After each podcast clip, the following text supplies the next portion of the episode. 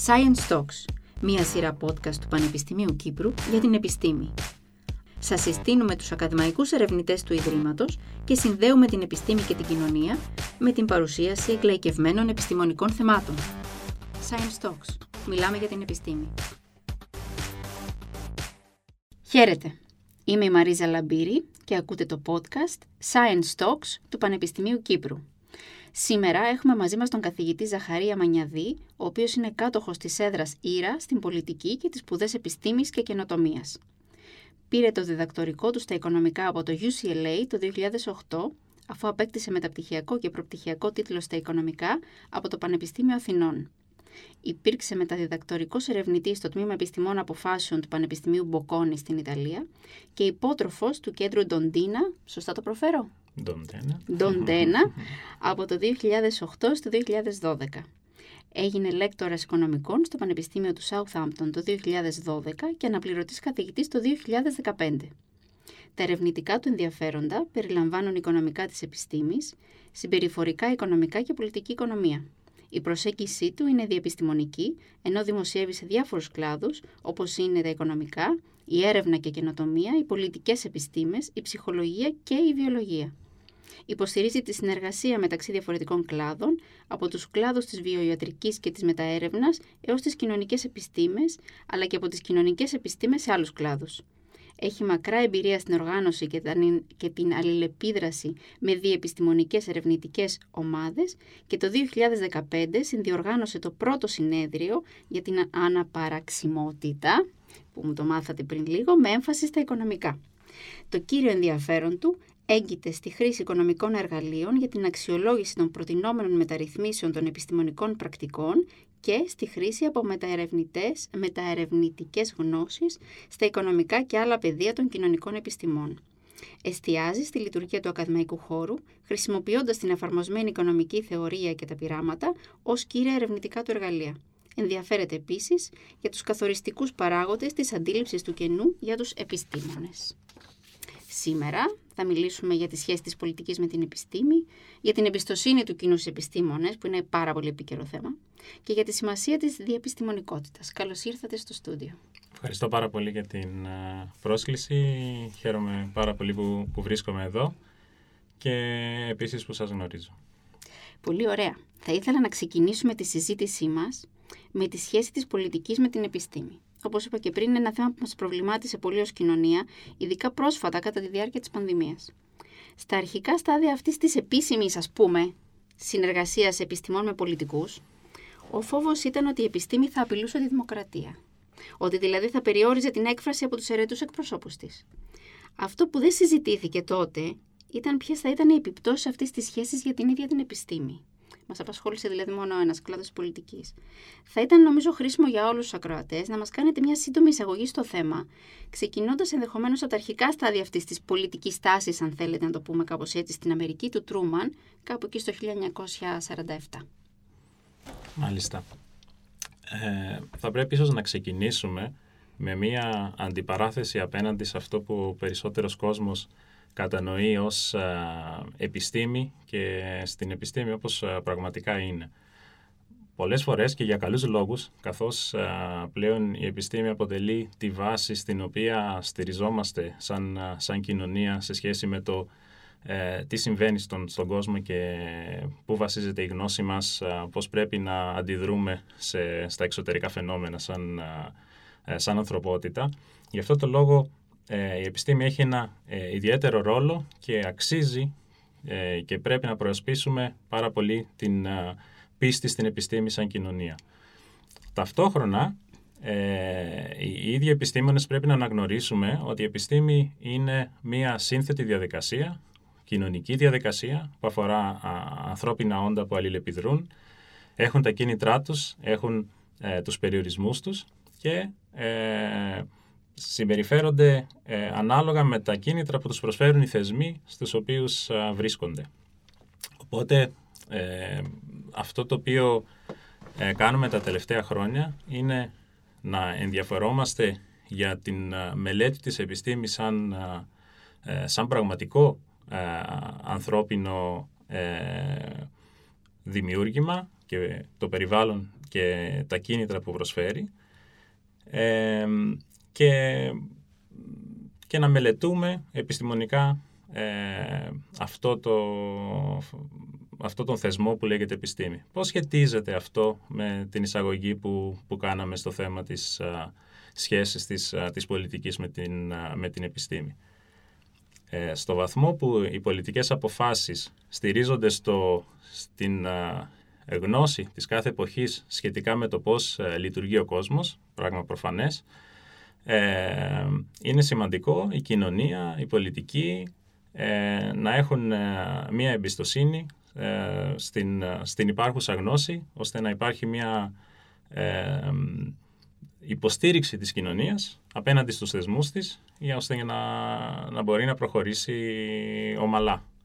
Ε, όπως είπαμε, η επιστήμη παίζει κυρίαρχο ρόλο στη σύγχρονη κοινωνία σε σχέση με το τι γνωρίζουμε για τον κόσμο, και ε, η εμπιστοσύνη της κοινωνίας στην επιστήμη είναι, είναι, είναι κρίσιμη. Ε, γι' αυτό το ρόλο, γι' αυτό το λόγο, ε, αυτό που παίζει πολύ κρίσιμο ρόλο είναι η προστασία του ίδιου του θεσμού της επιστήμης από τους, α, τους ίδιους επιστήμονες. Δηλαδή, παραδοσιακά, η κοινωνία μας έχει αναθέσει μια ιδιαίτερη εμπιστοσύνη με την, α, με την έμεση συμφωνία ότι οι ίδιοι επιστήμονες θα προασπίζουν τον, α, το, τον θεσμό της επιστήμης έτσι ώστε να λειτουργεί έτσι όπως α, κατανοεί ο μέσος άνθρωπος. Ο μέσος άνθρωπος ε, έχει... Ε, αντίληψη της επιστήμης ως τον, ε, τον ανθρώπινο ε, θεσμό που προσπαθεί να ανακαλύψει τι είναι αλήθεια ε, και τι όχι στον κόσμο, και με, με, βάση, με βάση αυτές τις γνώσεις που, που λαμβάνουμε ε, πώς πρέπει να ε, συμπεριφερόμαστε και σαν κοινωνία τι είδους πολιτικές να ακολουθούμε με βάση τους δικούς μας στόχους. Ε, Τώρα θέσατε το ζήτημα του αν η επιστήμη μπορεί να υποκαταστήσει τη δημοκρατία. Εδώ η απάντηση είναι σαφής. Η επιστήμη μπορεί να μας πληροφορήσει σχετικά με, το, με σχέσεις αιτίου-αιτιατού. Αν ακολουθήσουμε ε, κάποιες πολιτικές, τι αποτελέσματα θα έχουμε. Δεν μπορεί όμως να λάβει τις πολιτικές αποφάσεις σχετικά με το τι επιδιώκουμε να κάνουμε σαν κοινωνία.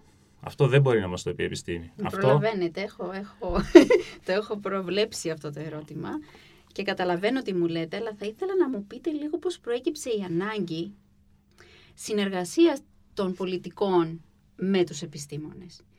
Ποιο ήταν αυτό το γεγονός που έκανε την πολιτική, νομίζω ξεκίνησε στην Αμερική αυτή η τάση, να αντιληφθεί τη σημασία, τη βαρύτητα, αν θέλετε, που έχει επιστημονική γνώση στη χάραξη πολιτικής και στην επικαιροποίηση των αποφάσεών τους, κατά κάποιο τρόπο?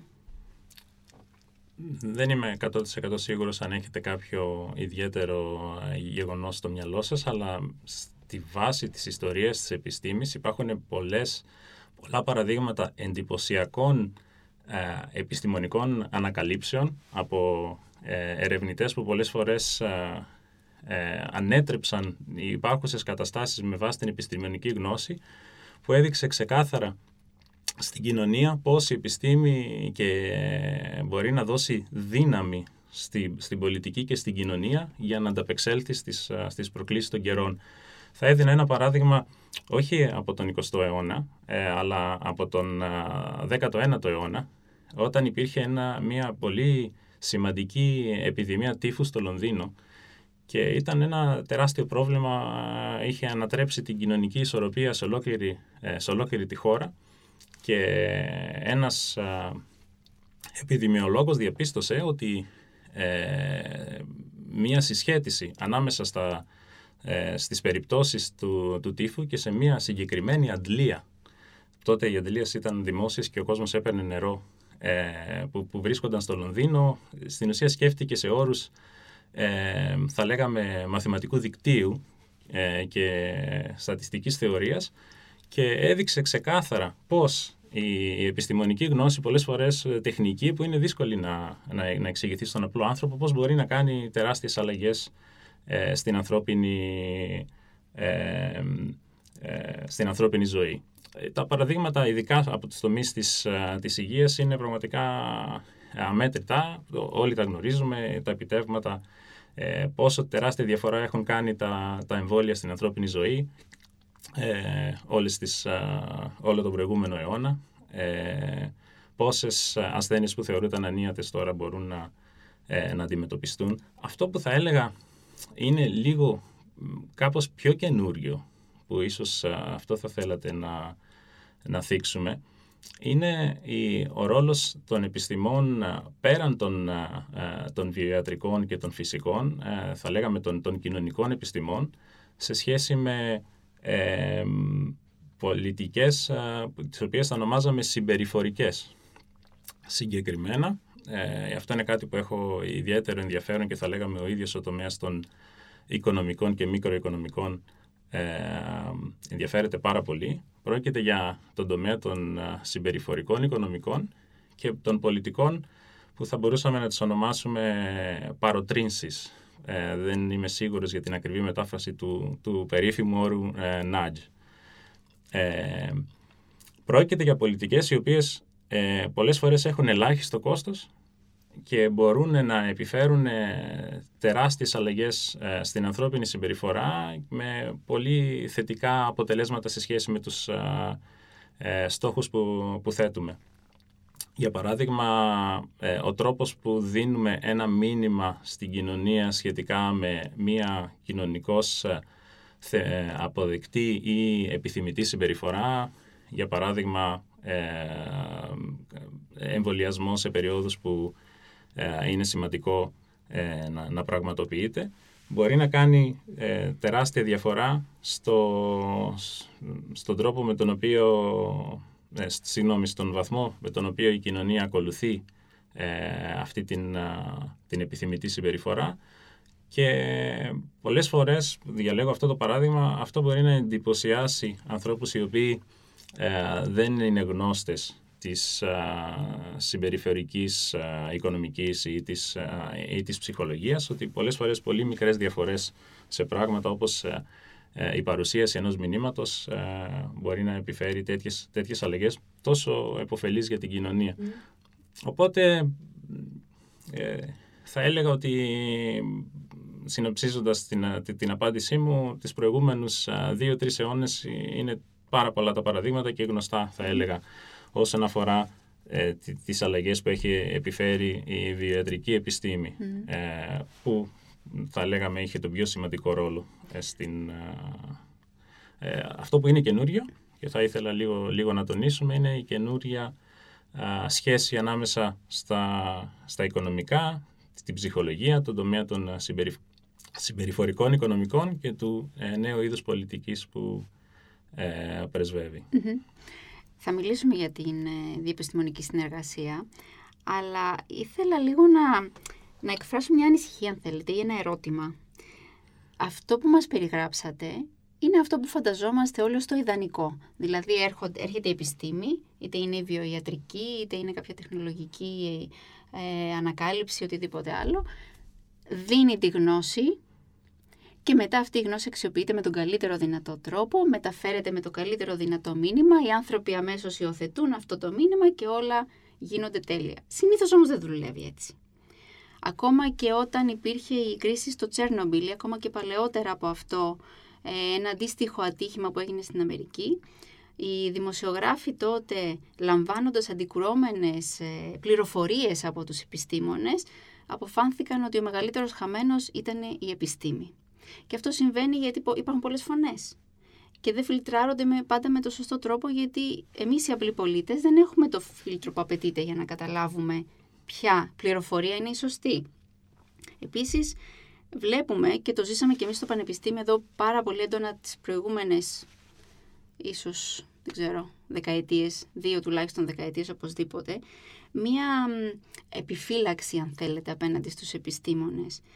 Και, και αυτό κάπως επιβεβαιώθηκε με αυτά που διάβασα, ότι το εξήντα και μετά, από το χίλια εννιακόσια εξήντα και μετά, η ακαδημαϊκή κοινότητα απέκτησε διάφορες ταμπέλες, όπως επιστημονική ελίτ, νέα ιεροσύνη, επιστημονική περιουσία είναι η μανδαρίνη, όπως είπε ο Τσόμσκι στο περίφημο βιβλίο του. Και μάλλον αυτό ήταν μια ανασφάλεια που είχε δημιουργηθεί τότε στον κόσμο, ενδεχομένως στους πολιτικούς ακόμα περισσότερη ανασφάλεια και μια ανησυχία της δύναμης που είχε αποκτήσει η επιστήμη.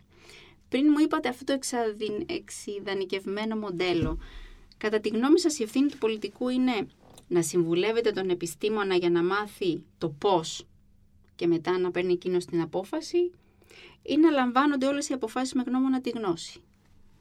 Έχετε θέσει πολλά και πολύ ενδιαφέροντα ζητήματα σε σχέση με, το, με την εμπιστοσύνη του πολιτικού και της κοινωνίας απέναντι στην επιστήμη, με τις πολλές φωνές που πολλές φορές μπορεί να υπάρχουν και τις διαφωνίες ανάμεσα στους επιστήμονες και σχετικά με το ε, τι πρέπει τελικά να κάνει ένας, ένας πολιτικός ε, με, με αυτά τα δεδομένα. Θα ήθελα να εκφράσω πρώτα την, την άποψή μου ότι επειδή η επιστήμη έχει τόσο σημαντικό ρόλο στην σύγχρονη κοινωνία, είναι αναπόφευκτο μέρος της ανθρώπινης φύσεως να θέλουμε πάρα πολύ να πιστέψουμε στον, στην επιστήμη σαν κάτι απόλυτο, σχεδόν σαν, σαν κάποια θρησκεία η οποία δεν κάνει ποτέ λάθος, η οποία ε, μας καθοδηγεί απόλυτα, ε, η οποία δεν έχει ε, σφάλματα και, και διαφωνίες. Πολλές φορές, επειδή η κοινωνία... Τώρα δεν προσπαθώ να μεταφέρω την, θα έλεγα, την ευθύνη, αλλά πολλές φορές επειδή η κοινωνία και που εκφράζεται κάποιες φορές από τα μέσα μαζικής ενημέρωσης έχει τόσο πολύ ανάγκη αυτού του, αυτού του είδους την εμπιστοσύνη, πολλές φορές το μήνυμα το επιστημονικό μεταδίδεται σε υπερβολικά, με υπερβολικά απλουστευτικούς όρους και δεν μεταδίδεται στον πολίτη η επιφύλαξη που μπορεί να έχει μια επιστημονική κοινότητα σε, σε σχέση με, με διάφορα φαινόμενα. Και το πόσο δύσκολο είναι να προβλεφθούν και να κατανοηθούν ε, κάποια φαινόμενα, ειδικά στις κοινωνικές επιστήμες. Το κλασικό παράδειγμα που θα ήθελα να, να αναφέρω είναι η, η έννοια του απλού πολίτη, ότι τα οικονομικά έχουν σαν κυρίαρχο, σαν κυρίαρχο ρόλο να προβλέπουν τις οικονομικές κρίσεις.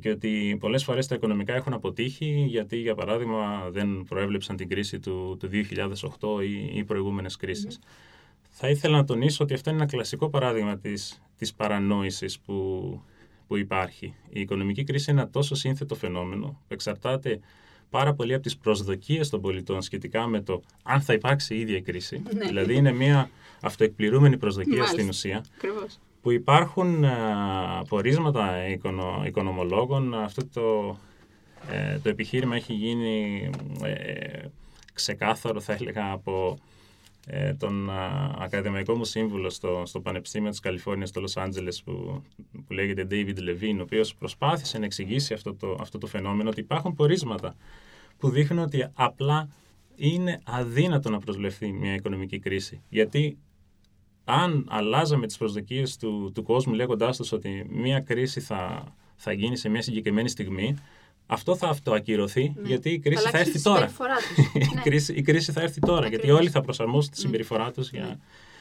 Οπότε αυτό λίγο μας, σαν, σαν κοινωνία, είναι ένα μήνυμα λίγο δύσκολο, αλλά, mm. πρέπει, να το, αλλά πρέπει να το δεχτούμε. Mm. Ότι η, ο έλεγχος που έχει η επιστήμη στην, στην πραγματικότητα γύρω μας, ειδικά η βιοιατρική και, και η κοινωνική επιστήμη, ε, δεν είναι απόλυτος. Mm. Ότι υπάρχουν πολλές αβεβαιότητες, ότι υπάρχουν πολλά φαινόμενα τα οποία ο επιστήμονας δεν είναι ουδέτερος, αλλά ο ίδιος μπορεί να επηρεάσει την, ε, την εξέλιξη αυτών των φαινομένων, mm. όπως, όπως μόλις αναφέραμε. Mm. Και θα λέγαμε αν μπορούμε να δώσουμε ένα μήνυμα ε, προς την κατεύθυνση του να είμαστε λίγο πιο ανεκτικοί σε, σε μηνύματα τα οποία δεν είναι τόσο ξεκάθαρα, σε περιπτώσεις όπου υπάρχει διαφωνία ανάμεσα στους επιστήμονες. Εγώ λίγο στεναχωριέμαι όταν βλέπω τον, τον κόσμο να έχει την, την, την πεποίθηση ότι βγήκε μια νέα ασθένεια, ο κορονοϊός, και αμέσως θα έπρεπε οι επιστήμονες να έχουν πλήρη κατανόηση του, του τι συμβαίνει, να μην διαφωνούν ποτέ, να μην αλλάζουν γνώμη ποτέ και, ότι λένε, και να χλευάζουν την επιστήμη λέγοντας ότι τελικά τι πρέπει να κάνουμε. Παλιά μας λέγατε το ένα, τώρα, τώρα μας λέτε το άλλο.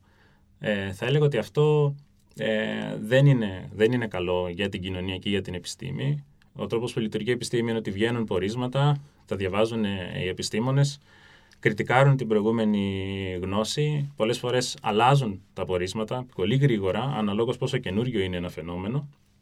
Οπότε, ε, υπό μία έννοια, ο επιστήμονας είναι στο ρόλο του, του πιανίστα που κάνει ό,τι μπορεί εκείνη τη στιγμή με τους περιορισμούς που έχει και δεν πρέπει να τον πυροβολούμε ε, ε, περιμένοντας ότι είναι ένας ε, ε, υπεράνθρωπος ή η επιστήμη ότι είναι ένας, ε, ένας υπερθεσμός. Mm-hmm. Οπότε, συνοψίζοντας, τι, τι πρέπει να κάνει ο πολιτικός ε, κατά, την, κατά την άποψή μας.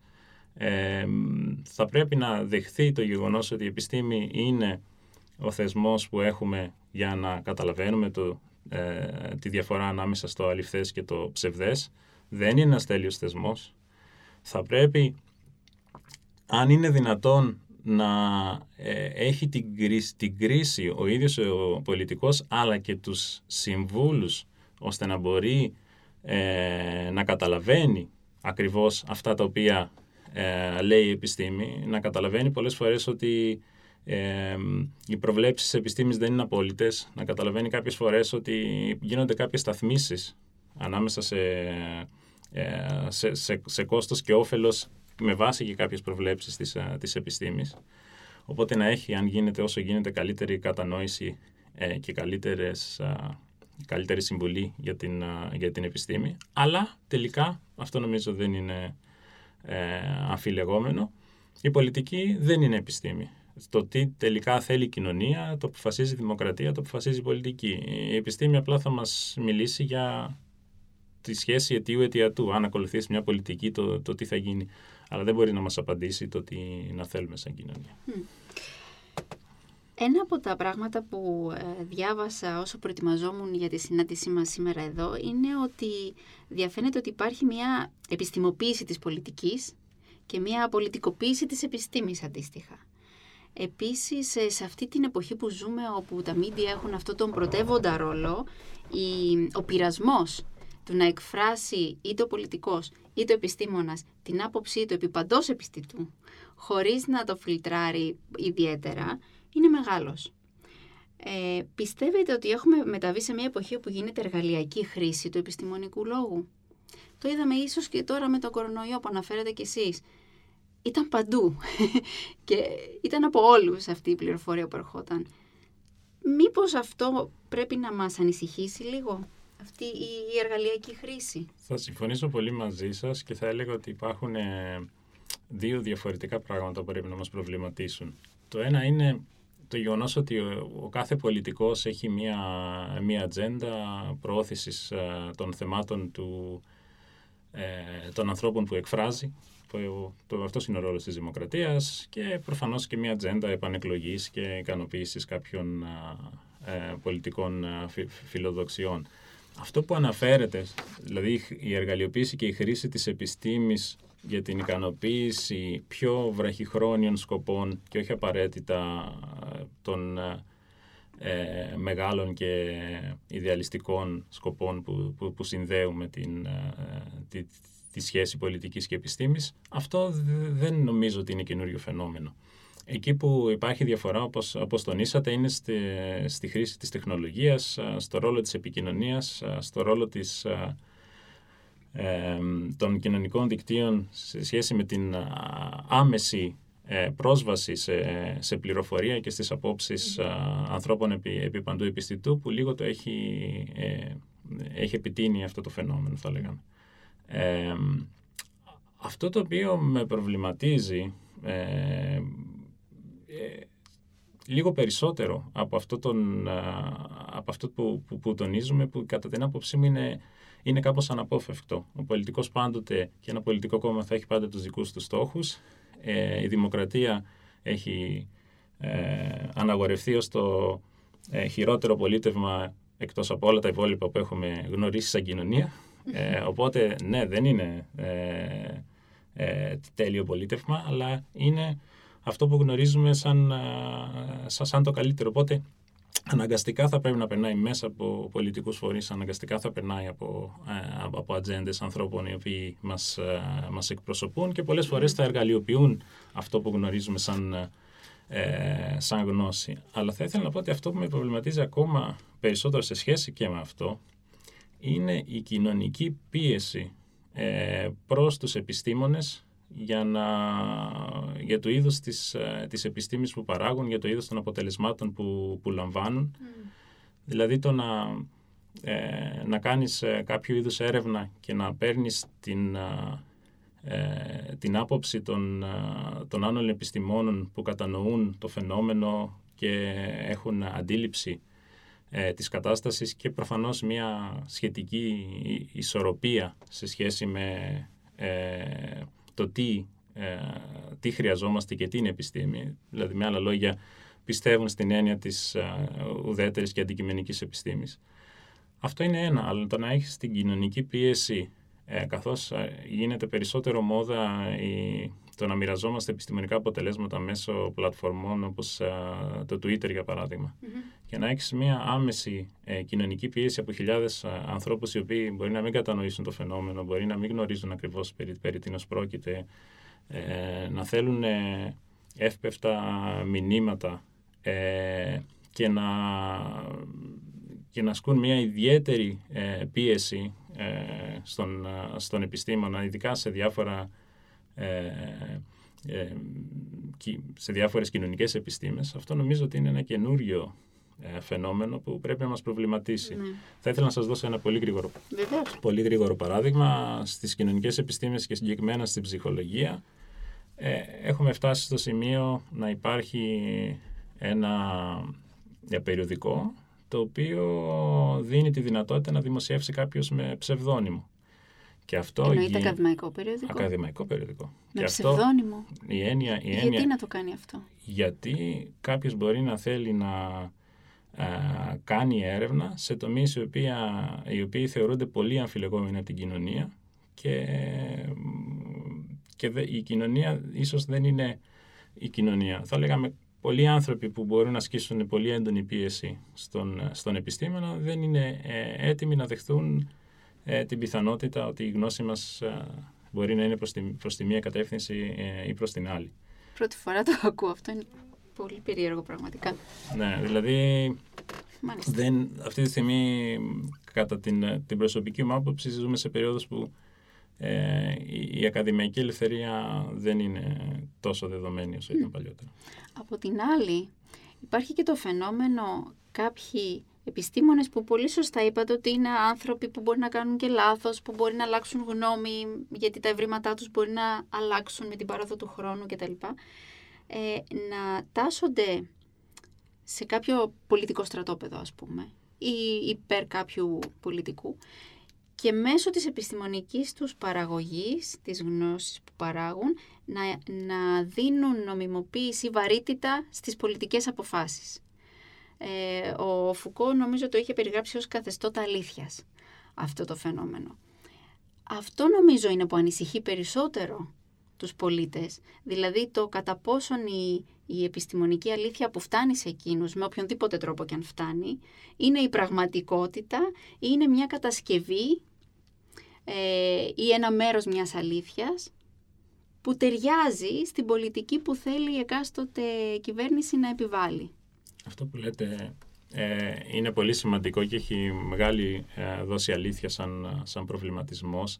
Θα έλεγα ότι αναφέρεται λίγο περισσότερο έως και πολύ περισσότερο στις α, κοινωνικές επιστήμες καθώς απομακρυνόμαστε από τις α, ε, φυσικές επιστήμες ε, όπου κατά την άποψή μου αυτό είναι ένα υπαρκτό πρόβλημα, όχι τόσο πολύ παίρνοντας τη μορφή μιας α, τελείως συνειδητής ατζέντας που μπορεί κάποιος επιστήμονας να έχει σε σχέση με μια υποστήριξη και κάποιες συμφωνίες πίσω από κλειστές πόρτες με κάποιο συγκεκριμένο χρηματικό αντάλλαγμα. Κατά την άποψή μου το πρόβλημα υπάρχει, σε κάποιο βαθμό είναι πολύ δύσκολο να, να αποφευθεί, αλλά παίρνει πιο πολύ τη μορφή συμπάθειας, α, ι, ιδεολογικής α, σχολής. Στην ουσία, στις κοινωνικές επιστήμες πολλές φορές έχουμε μία, θα λέγαμε, κατανόηση του κόσμου σχεδόν σε όρους ενός φιλοσοφικού συστήματος. Οπότε, ο τρόπος που κατανοούμε τον κόσμο δημιουργεί μία έντονη συσχέτιση ανάμεσα στα ερευνητικά μας αποτελέσματα. Αυτό πράγματι είναι πολύ δυνατό ενδεχόμενο και στην ατζέντα που μπορεί να έχει ένα πολιτικό κόμμα. Αυτό δεν σημαίνει ότι υπάρχει διαφθορά ή ε, ε, σχέση αιτίου-αιτιατού ανάμεσα στην ατζέντα του πολιτικού κόμματος και, το, ε, και, και, τα, και τα ερευνητικά αποτελέσματα, χωρίς να, χωρίς να σημαίνει ότι αυτό δεν, δεν αποτελεί υπαρκτό πρόβλημα. Και βέβαια, για να μην μιλάμε μόνο για τα αρνητικά και για το τι μπορεί να πάει λάθος σε αυτή τη σχέση, ε, είναι πολύ σημαντικό να αναφέρουμε ότι πολλές φορές θέματα που... Ε, μπαίνουν στην ημερήσια διάταξη των κομμάτων ή των πολιτικών, έχουν προκύψει από επιστημονικές ε, ανακαλύψεις, όπως είναι θέματα προστασίας τους περιβάλλοντος, για παράδειγμα. Ε, η γνώση ότι υπάρχει μεγάλη συγκέντρωση του εντομοκτώνου ντι τι τι στη διατροφική αλυσίδα mm-hmm. προκάλεσε mm-hmm. μία έντονη πολιτική εκστρατεία, δεν ξέρω, ε, δραστηριότητα για την προστασία του κόσμου. Επίσης, στη Γερμανία είδαμε τη δημιουργία του Πράσινου Κόμματος, το οποίο ξεκίνησε ως ένα πράσινο κίνημα, πάλι mm-hmm. μέσα από επιστημονικές ανακαλύψεις. Ε, τι ρόλο πιστεύετε ότι παίζει η επιστήμη στον καθορισμό της πολιτικής ημερησίας διάταξης? Νομίζω ότι αυτή είναι μια πολύ ωραία ερώτηση και είναι ένα παράδειγμα, στην ουσία αντιπαράδειγμα σε ένα από τα προηγούμενα επιχειρήματά μου, ότι είναι διαχωρι, τελείως διαχωρισμένος ο ρόλος ανάμεσα στην επιστήμη που μας λέει αντικειμενικά το τι είναι αληθές και τι όχι, το, τη σχέση αιτίου αιτιατού και, το, και την πολιτική η οποία εκφράζει τη θέληση του, του λαού σε σχέση με το τι θέλουμε να πετύχουμε. Είπατε ένα πολύ ωραίο παράδειγμα στο οποίο ε, τα αντικειμενικά πορίσματα της επιστήμης επηρέασαν τον τρόπο σκέψης της, της ε, σύγχρονης κοινωνίας με τρόπο που προβλημάτισε και πολλές φορές ε, άλλαξε το τι θεωρούμε επιθυμητό. Δηλαδή, έχω την εντύπωση ότι αν δεν υπήρχαν τα πορίσματα ότι η ανθρώπινη ε, δραστηριότητα μπορεί να επιφέρει ε, κινδύνους για, την, ε, για τον πλανήτη μας σαν σύνολο, δεν είναι απαραίτητο ότι θα υπήρχαν φιλοσοφικές προσεγγίσεις και σταθμίσεις σχετικά με το τι θέλουμε σε θέματα περιβάλλοντος, τι θέλουμε σε θέματα ε, προστασίας συγκεκριμένων ε, μορφών ζωής, τι θέλουμε σε θέματα...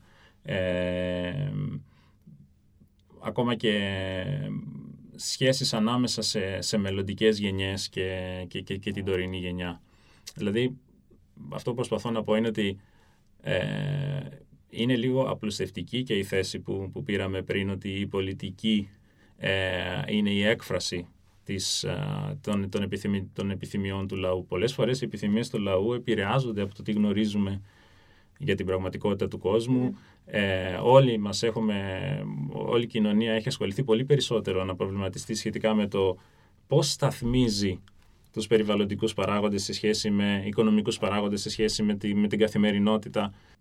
Οπότε αυτό είναι μία, μία περίπτωση, πολύ καλό παράδειγμα, όπου ε, η επιστήμη στην ουσία διαμορφώνει την πολιτική με την, με την έννοια την οποία...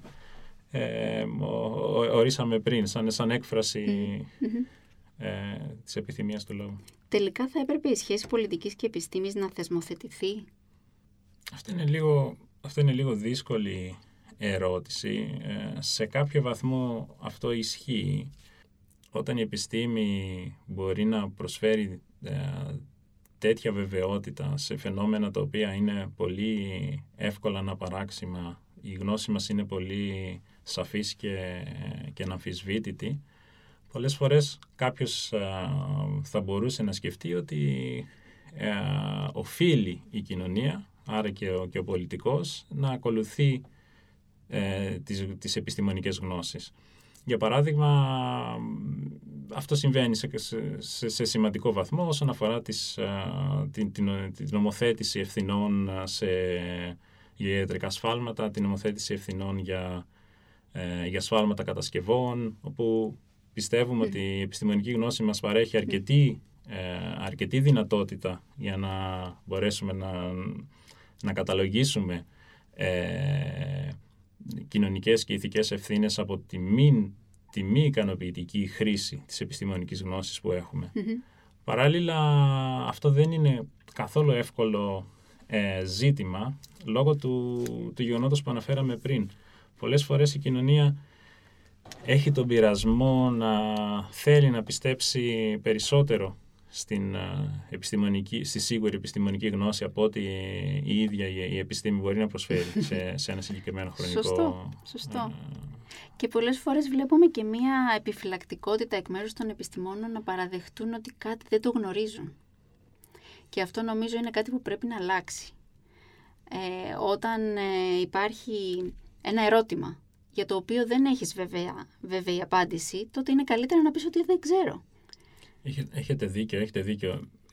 Υπάρχει λίγο ε, κάποιες φορές μια, ένας μεγάλος πειρασμός και από πλευράς επιστημόνων να έχουμε περίπου, θα λέγαμε, πατερναλιστικό ρόλο, δηλαδή ένα ρόλο προστασίας, ε, θα λέγαμε, της, της κοινωνίας, ακόμα και αν κάποιες φορές αυτό συνεπάγεται... Ή του ρόλου, του θεσμού της επιστήμης, γιατί μπορεί κάποιοι επιστήμονες να νομίζουν ή να νιώθουν μια ανασφάλεια ότι αν παραδεχτούν ότι δεν γνωρίζουν κάτι θα μειώσουν το ίδιο τους το επιστημονικό έργο ή την, ε, τη βαρύτητα της επιστήμης ή οτιδήποτε άλλο. Αναμφισβήτητα, οι προσωπικές φιλοδοξίες είναι κάτι που... Ε, που υπάρχει στους επιστήμονες, είναι, είναι, είναι ανθρώπινα όντα, Ευτυχώς. Πολλές φορές ε, συμβαίνει αυτό, αλλά θα ήθελα να πω ότι είναι, θα έλεγα ότι είναι δυτή η, η σχέση, θα πρέπει και η κοινωνία να γίνει πιο, πιο όριμη στην έννοια ότι είναι, πρέπει να μπορούμε να χειριστούμε φαινόμενα τα οποία δεν κατανοούμε ακόμα mm. και ότι σαν κοινωνία να μην πανικοβαλόμαστε και να έχουμε την προσδοκία η επιστήμη να μας δώσει άμεσες και έτοιμες απαντήσεις mm. και θα λέγαμε η άλλη όψη του νομίσματος είναι και οι ίδιοι επιστήμονες να νιώθουν περισσότερο α, α, άνετα απέναντι στην κοινωνία mm. να παραδεχθούν. Ασφαλείς, ας πούμε. Mm-hmm. Το θέμα είναι ότι όπως μας απέδειξε και η, η κρίση της πανδημίας, οι, οι άνθρωποι έχουμε μια τάση να υιοθετούμε απόψεις που ήδη ενισχύουν τις δικές μας, τις δικές μας προϋπάρχουσες. Γι' αυτό και υπήρχαν διάφορες φωνές, υπήρχαν ε, διάφορες απόψεις, είναι καλά τα εμβόλια, δεν είναι καλά, ποιες είναι οι παρενέργειες, υπάρχουν παρενέργειες, ε, θα πεθάνω, θα ζήσω, θα έχω συμπτώματα μετά, είναι πιο σοβαρά τα συμπτώματα των εμβολίων ή τα συμπτώματα του κορονοϊού. Και όλη αυτή η τεράστια συζήτηση που άνοιξε και νομίζω ακόμα δεν έχει κλείσει κιόλας. Ε, πώς μπορεί ο πλούσιος πολίτης να ξεχωρίσει ποια από τις επιστημονικές αλήθειες είναι εκείνη που πρέπει να εμπιστευτεί? Είπατε να είμαστε πιο όριμοι. Πώς μπορούμε να είμαστε πιο όριμοι? Θα ήθελα πρώτα να σας δώσω μια σύντομη απάντηση. Δεν ξέρω αν υπάρχει αρκετός χρόνος και μετά να αναφερθώ ε, σε, σε κάποια έρευνα την οποία κάνουμε τώρα, η οποία σχετίζεται πολύ άμεσα με το φαινόμενο που είπατε, ε, τις τάσεις των ανθρώπων να εμπιστεύονται απόψεις οι οποίες συμφωνούν με, τα, με τις προϋπάρχουσες πεποιθήσεις τους και, και απόψεις τους. Οπότε, δίνοντας μια σύντομη απάντηση σχετικά με πώς μπορεί να ξεχωρίσει τις, α, τις επιστημονικές αλήθειες, ε, μια προφανής απάντηση είναι η, ε,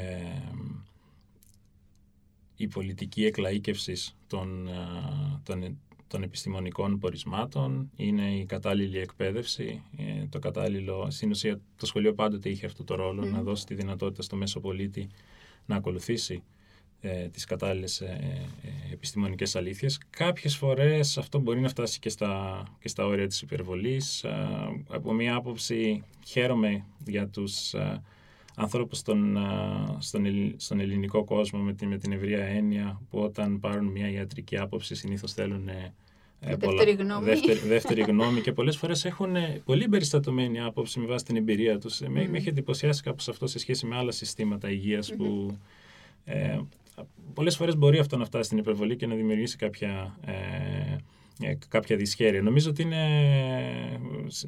Άρα είναι θεμιτό λέτε.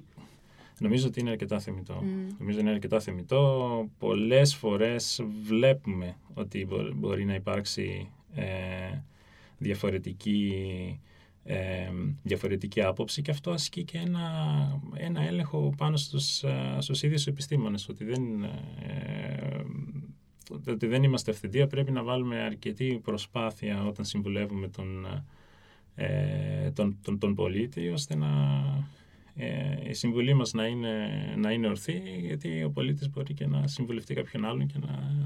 Δεν είναι σωστό, τόσο... Σωστό. Γι' αυτό και μιλάμε πλέον για την επικοινωνία της επιστήμης. Βεβαίως. Πολύ πιο έντονα από ό,τι παλαιότερα. Είναι ένας κλάδος που δεν απασχολεί μόνο την ακαδημία, αλλά και τη δημοσιογραφία και την πολιτική, και προσπαθούμε να βρούμε τρόπους να μιλήσουμε πιο απλά στον κόσμο, χωρίς όμως να ακυρώσουμε τη βαρύτητα της επιστημονικής γνώσης, σωστά? Θα ήθελα να αναφέρω ένα προβληματισμό, ότι αυτό είναι πάρα πολύ θεμιτό, είναι ένας ολόκληρος τομέας του επιστητού, η, ε, η εκλαΐκευση της επιστήμης. Ταυτόχρονα αυτό έχει κάποια, κάποια όρια, mm-hmm. με, τον εξής, με τον εξής τρόπο. Πολλές φορές, πολλές μεγάλες επιστημονικές ανακαλύψεις έγιναν παρά την απλή ανθρώπινη διέστηση. Mm. Ακόμα και τώρα, για παράδειγμα, υπάρχουν κινήματα που ισχυρίζονται ότι ε, η γη είναι επίπεδη, ναι. γιατί είναι, είναι, τόσο, είναι τόσο ασυναγώνιστη η ανθρώπινη διέστηση ότι βλέπουμε κάτι επίπεδο και προχωράμε και είναι πάντοτε ε, ευθείο, ή ότι ο, ο κόσμος ε, περιστρέφεται γύρω από τη γη. Αυτό πήρε πολλές, ε, ε, πολλούς αιώνες για να, ε, για, για να ανατραπεί. Και δεν έχει ανατραπεί ακόμα για όλους τους ανθρώπους, έτσι. Ναι, οπότε πολλές φορές η ανθρώπινη διέστηση είναι, είναι πάρα πολύ σημαντική, αλλά μπορεί να μας οδηγήσει σε, σε λάθη. Και εκεί ενδεχομένως η προσπάθεια της, της εκλαΐκευσης που πρέπει να γίνει με τρόπο οικονομικό, θα λέγαμε, δηλαδή το μήνυμα να είναι σχετικά απλό για να μπορεί να το καταλάβει ε, ένας, μέσος, ε, ένας μέσος πολίτης.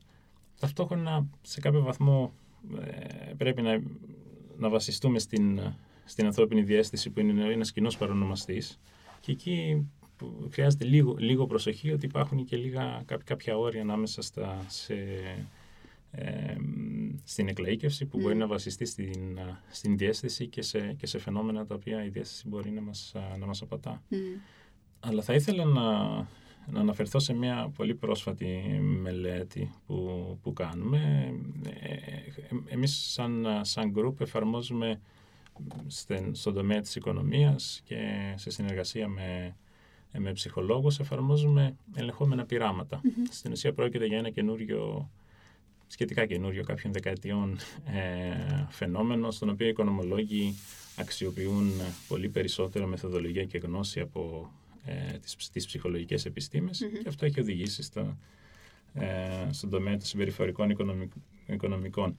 Ε, με ελεγχόμενα πειράματα βλέπουμε ε, με, με, με πρόσφατη δουλειά μας ότι δυστυχώς ε, το φαινόμενο του να διαλέγουμε την άποψη εκείνου ο οποίος συμφωνεί με τις ήδη υπάρχουσες απόψεις μας είναι, είναι πολύ ισχυρό. Το συγκεκριμένο πείραμα το δικό μας είναι πάνω σε, σε οικονομικά ζητήματα.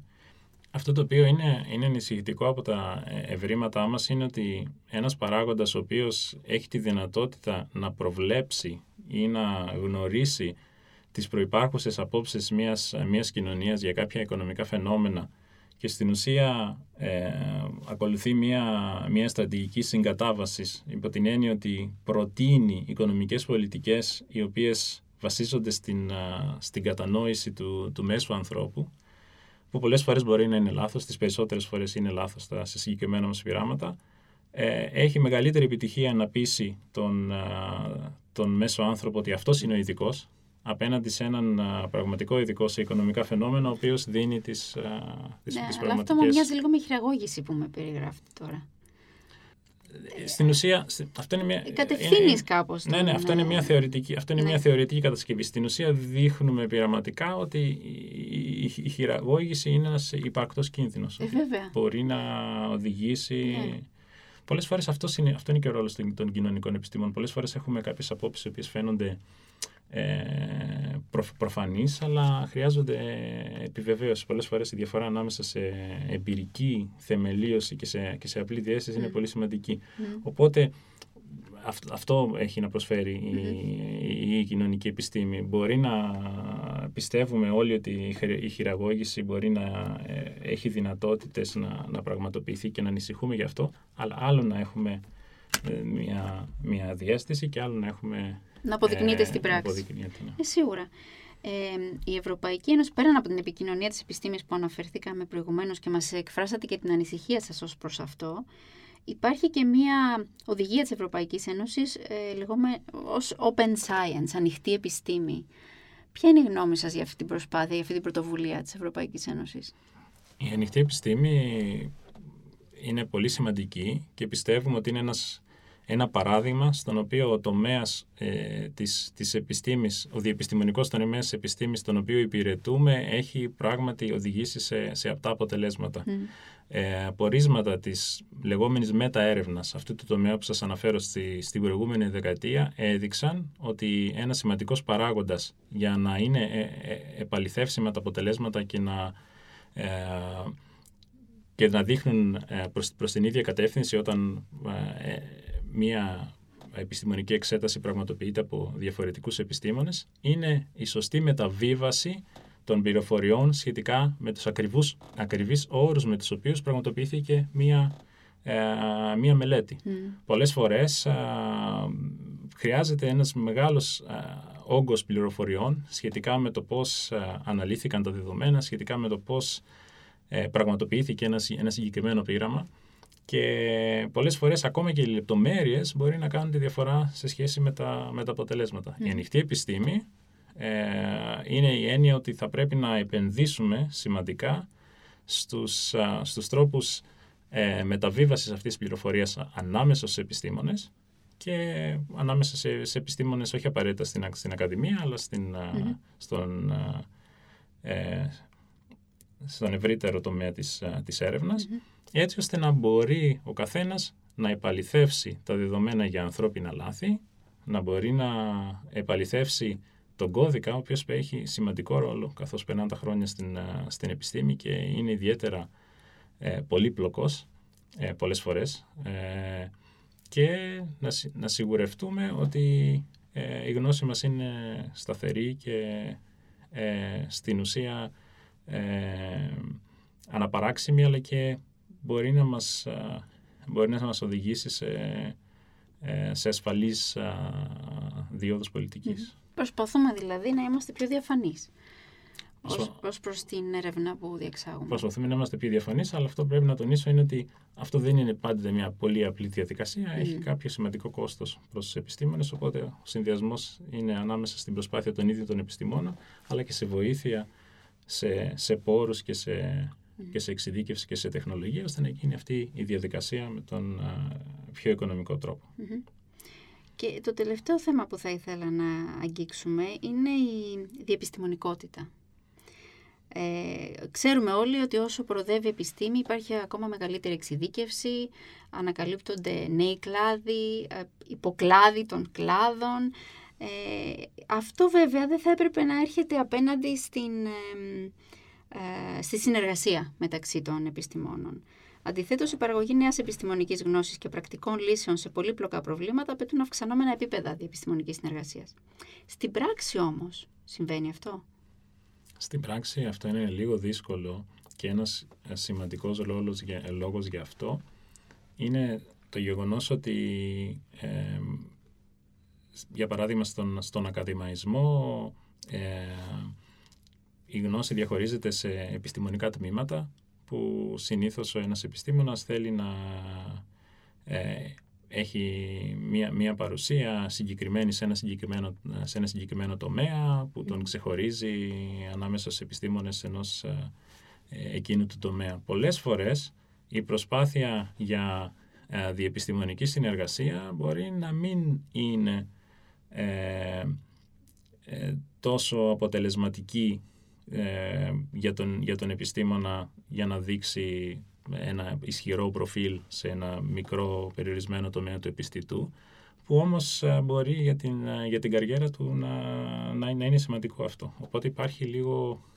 υπάρχει λίγο το πρόβλημα της ε, αναγνώρισης mm. της, της έρευνας που προέρχεται από, από διεπιστημονικές δραστηριότητες. Αυτό το έχει αναγνωρίσει η επιστήμη ε, εδώ και πολλά χρόνια. Και γι' αυτό το λόγο προσφέρονται πολλές φορές κίνητρα στη μορφή ε, ερευνητικών κονδυλίων για, για διεπιστημονική έρευνα. Ε, γίνονται προσπάθειες για μια αλλαγή των, α, των τρόπων που ανταμείβεται η, ε, η, η διεπιστημονική προσέγγιση και τα πορίσματα που προκύπτουν σε συνεργασία με τους άλλους επιστήμονες. Αλλά τέλος θα ήθελα να τονίσω ότι αυτό από μόνο του χρειάζεται και μία επένδυση από τις επιστήμονες και έχει μία δυσκολία, γιατί πολλές φορές χρειάζεται ε, να μπορείς να μιλήσεις τη γλώσσα μιας άλλης επιστήμης, ναι. η οποία ε, πολλές φορές μπορεί να έχει και διαφορετικές μεθοδολογικές προσεγγίσεις που συγκρούονται με την, με, τη, με την δική σου προσέγγιση, οπότε θέλει και μία, μία κατανόηση και μία ευελιξία. ευελιξία. Σίγουρα. Σας ευχαριστώ πάρα πολύ. Ήταν πολύ ενδιαφέρουσα συζήτηση και ευχαριστώ που ήρθατε κιόλας σήμερα στο στούντιο και βρήκατε το χρόνο να θίξουμε αυτά τα πολύ σημαντικά θέματα. Ελπίζω να έχουμε την ευκαιρία να ξαναμιλήσουμε σε ένα ή ενάμιση χρόνο, όταν θα έχετε ολοκληρώσει κι άλλες έρευνες και θα μπορείτε να μας δώσετε περισσότερα στοιχεία για αυτόν τον κλάδο που μοιάζει να είναι αρκετά καινούριος. Πράγματι, πράγματι. Έχουμε στην ουσία ένα καινούριο εγχείρημα για να δημιουργήσουμε ένα group διεπιστημονικό στο, στο Πανεπιστήμιο Κύπρου που θα κάνει έρευνα πάνω στο, στον κλάδο της α, α, μεταεπιστήμης. Οπότε χαιρόμαστε πολύ ότι έχουμε μπει μέσα σε μια καινούρια πρόκληση και, και διαδικασία παραγωγής α, α, γνώσης, η οποία έχει τις δυσκολίες της που μόλις α, αναφέραμε, αλλά νομίζουμε ότι θα... θα έχει πολύ θετικά αποτελέσματα για τον τρόπο που καταλαβαίνουμε τη λειτουργία της επιστήμης. Σας εύχομαι καλή επιτυχία. Να είστε καλά. Ευχαριστώ πολύ για την πρόσκληση. Σε αυτό το podcast φιλοξενήθηκε ο καθηγητής Ζαχαρίας Μανιαδής, ο οποίος είναι κάτοχος της έδρας ι αρ έι στην πολιτική και τις σπουδές επιστήμης και καινοτομίας στο Πανεπιστήμιο Κύπρου. Για να ακούσετε τα επεισόδια της σειράς, επισκεφτείτε την ιστοσελίδα του Πανεπιστημίου Κύπρου ή εγγραφείτε στα podcast Science Talks στο Spotify ή τα Google Podcast. Μπορείτε να ακούσετε επίσης τις εκπομπές κάθε Τρίτη και Πέμπτη στον γιου σι γουάι Voice ενενήντα πέντε κόμμα δύο. Είμαι η Μαρίζα Λαμπύρη, ευχαριστώ που μας ακούσατε.